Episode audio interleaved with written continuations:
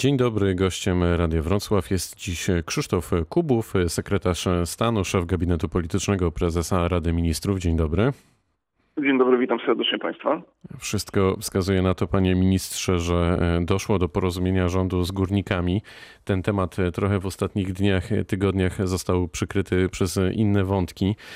Natomiast no jest to, z tego co wiem, duży, duży konkret. Zacznijmy od pieniędzy, bo to one działają najbardziej na wyobraźnię. Na jakie odprawy mogą liczyć górnicy? O jakich kwotach mówimy? Rzeczywiście tak jest, że strona rządowa po, można powiedzieć, ponad półrocznych rozmowach, no przypomnę, że te rozmowy zaczęły się w ubiegłym roku w wrześniu i były prowadzone rozmowy na temat przyszłości w ogóle sektora górnictwa węgla kamiennego w Polsce. A ta sytuacja sektora górnictwa węgla kamiennego, można też to powiedzieć otwarcie, nie jest sytuacją łatwą. Oczywiście wiele czynników miało na to wpływ, między innymi zmniejszenie zapotrzebowania na węgiel, ale też i sytuacja związana z pandemią, koronawirusem i, no i to, co chyba właściwie wyznacza, wyznacza te kierunki transformacji energetycznej, czyli polityka klimatyczna Unii Europejskiej, związana przede wszystkim z redukcją emisji gazów cieplarnianych. No i tak jak tu pan redaktor wspomniał, po tych wielomiesięcznych rozmowach, podpisaniu w ubiegłym roku we wrześniu takiej małej, małego porozumienia, a w kwietniu obecnego roku, końcówce kwietnia, dokładnie 28 kwietnia, została parafowana umowa społeczna dotycząca transformacji. To teraz konkretnie, panie ministrze, na jakie odprawy mogą liczyć górnicy? O jakich kwotach mówimy? Znaczy ja myślę, że tak, to panie redaktorze, myślę, że źle zaczęliśmy w ogóle tę rozmowę, że, że od razu postawienie kwestii e, pieniędzy, bo pamiętajmy o tym, że ten sektor węgla kamiennego e, w Polsce górnictwa, no to jest coś, co będzie po prostu definitywnie wygaszone, tak. E, I umowa społeczna zawierała kilka bardzo ważnych punktów. Rozumiem, że opinię społeczną może interesować przede wszystkim, ale nie powinno, jakie będą odprawy dla górników, aczkolwiek to nie jest tajemnicą, że to będą kwoty powyżej 100 tysięcy złotych. Ta umowa parafowana oscyluje na kwotę 120 tysięcy złotych, aczkolwiek pod... Czyli to już jest pewnymi... pewne, zatrzymajmy się tu na sekundę panie ministrze, że 120 tysięcy złotych, tak, to będzie odprawa Myślę, że tu się, dla, myślę, że tu się nic nie zmieni, bo oczywiście my tą, my tą umowę będziemy formalnie, myślę, że za tydzień, dwa podpisywać już taką, która będzie też wysłana do Komisji Europejskiej, o czym za chwilę pewnie wspomnę. Natomiast tak, to jest, to jest ta kwota, która już też gdzieś w różnych różnych rozmowach medialnych się, że tak powiem, kolokwialnie przewijała, więc to, to, jest, to jest ta kwota, którą udało się wspólnie osiągnąć, porozumieć. Natomiast to nie jest najważniejsza rzecz, najważniejszy aspekt tej umowy, ponieważ ta umowa składa się z takich sześciu bardzo istotnych filarów, o, począwszy od mechanizmu finansowania właśnie tych spółek z sektora górnictwa węgla kamiennego poprzez dopłaty do cen węgla, ale też i ponoszenie kosztów nadzwyczajnych, dopłat do redukcji zdolności produkcyjnych poprzez ważne inwestycje. Ja za chwilę o to zapytam, się... panie ministrze, bo mhm. mam tutaj taki podpunkt w swoich notatkach, ale proszę mi wcześniej powiedzieć, ile osób zostanie objętych odprawami, ile to wszystko będzie kosztować? To jest bardziej skomplikowany temat, ponieważ z jednej strony te odprawy, te w ogóle świadczenia socjalne, pakiet świadczeń socjalnych będzie dotykał tych wszystkich, którzy są pracownikami pod ziemią, to jest istotne. To będzie kilkadziesiąt tysięcy osób. Natomiast może inaczej, to nie jest kwestia, kto otrzyma tę odprawę, bo otrzymają tę odprawę tylko osoby, które nie zostaną jakby przeniesione w ramach tego cyklu 25-letniego, bo przypomnę, że ta umowa także gwarantuje pracę do emerytury, tak? Czyli e, nie każdy dostanie tą odprawę, tylko te osoby, które nie będą miały miejsca pracy w tym cyklu do 2049 roku. Więc e, dzisiaj trudno powiedzieć, jak e, wielka to będzie ilość osób. Może to być tysiąc osób, może to być pięć tysięcy osób czy dziesięć tysięcy osób.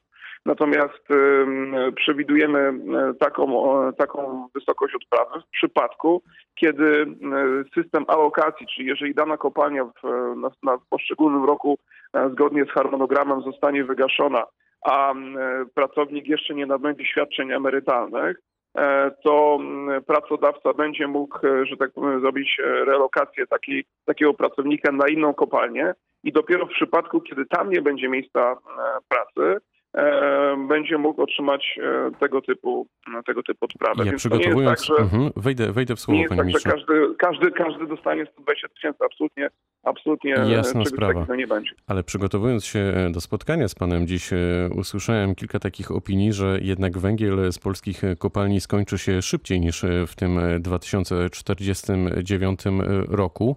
Czy wy macie jakieś symulacje właśnie, jak to może, e, może wyglądać? Co wtedy? Węgiel na pewno się nie skończy szybciej niż w 2049 roku. Te zasoby są znacznie, znacznie większe, natomiast no my mm, wspólnie wynegocjowaliśmy ze stroną e, społeczną 2049 rok, e, ponieważ z jednej strony to, co powiedziałem na początku, polityka Unii Europejskiej w tym zakresie, polityka klimatyczna nas do tego obliguje, zobowiązuje. Natomiast e, no, jest też bardzo ważny aspekt dotyczący samego systemu elektroenergetycznego, systemu energetycznego i bezpieczeństwa energetycznego Polski. Ja przypomnę, że jeszcze do dziś właściwie to mm, niespełna 80% energii pochodzi właśnie e, z węgla e, kamiennego czy, czy brunatnego w Polsce. Natomiast e, bezpieczeństwo energetyczne państwa nas obliguje, obliguje nas do tego, abyśmy na przestrzeni tych 20 dziewięciu lat przeprowadzili tą transformację w sposób energetyczny, w sposób bezpieczny. No to mamy Czyli konkret. Znów, znów tak, wejdę, żeby, panie żeby ministrze, nie, w słowo. Nie, nie było sytuacji takiej, w której nie będzie, nie będzie w polskich domach prądu. Poszatkujemy trochę, e, trochę zdynamizujemy tę rozmowę. Polityka energetyczna Polski do 2040 roku przewiduje, że w 2030 roku udział odnawialnych źródeł energii w polskim miksie energetycznym urośnie do 23%, czyli do ponad 1 piątej. E, czy pan mhm. sądzi, że uda się to zrobić? Bo to w sumie już niedługo tak relatywnie niedługo. E, ja myślę, że uda się to zrobić, osiągnąć. E, przypomnę tylko, że mamy w planach e, budowę chociażby farm offshore'owych na morzu. To jest wiatraki, które do 2030 roku już mają kilka gigawatów mocy osiągnąć, a to są przecież odnawialne źródła energii. Przypomnę, że wprowadzony niespełna dwa lata temu program Mój prąd dla prosumentów, czyli tych wszystkich, którzy chcą sobie zainstalować na swoich domach, dachach panele fotowoltaiczne, bardzo, bardzo mocno zaistniał e, i, i właściwie patrząc e, z perspektywy tych dwóch lat, e, to ten rozwój jest bardzo dynamiczny. To już jest setki tysięcy domów, które mają zainstalowane właśnie panele fotowoltaiczne. To też, jest, to też są odnawialne źródła energii, ale też i będziemy stawiać w najbliższych latach na technologie wodorowe, e, które będą miały ogromne znaczenie E, w tym miksie energetycznym e, naszego państwa. Okej, okay, czyli, czyli plan, plan jest. E, w porozumieniu z górnikami jest taki załącznik o dopłatach z budżetu do produkcji węgla. Powiedział pan o tym kilka minut temu. Dzięki temu, dzięki tym dopłatom kopalnie mają się utrzymać. Według informacji portalu wysokie napięcie.pl dopłaty pochłoną około 2 miliardów rocznie. Czy może pan potwierdzić te informacje, te kwoty? To zależy od e, poszczególnych lat. Takie symulacje oczywiście były robione w tym zakresie, aczkolwiek to oczywiście wszystko jest e, robione na bazie prognoz e, cen węgla w poszczególnych latach.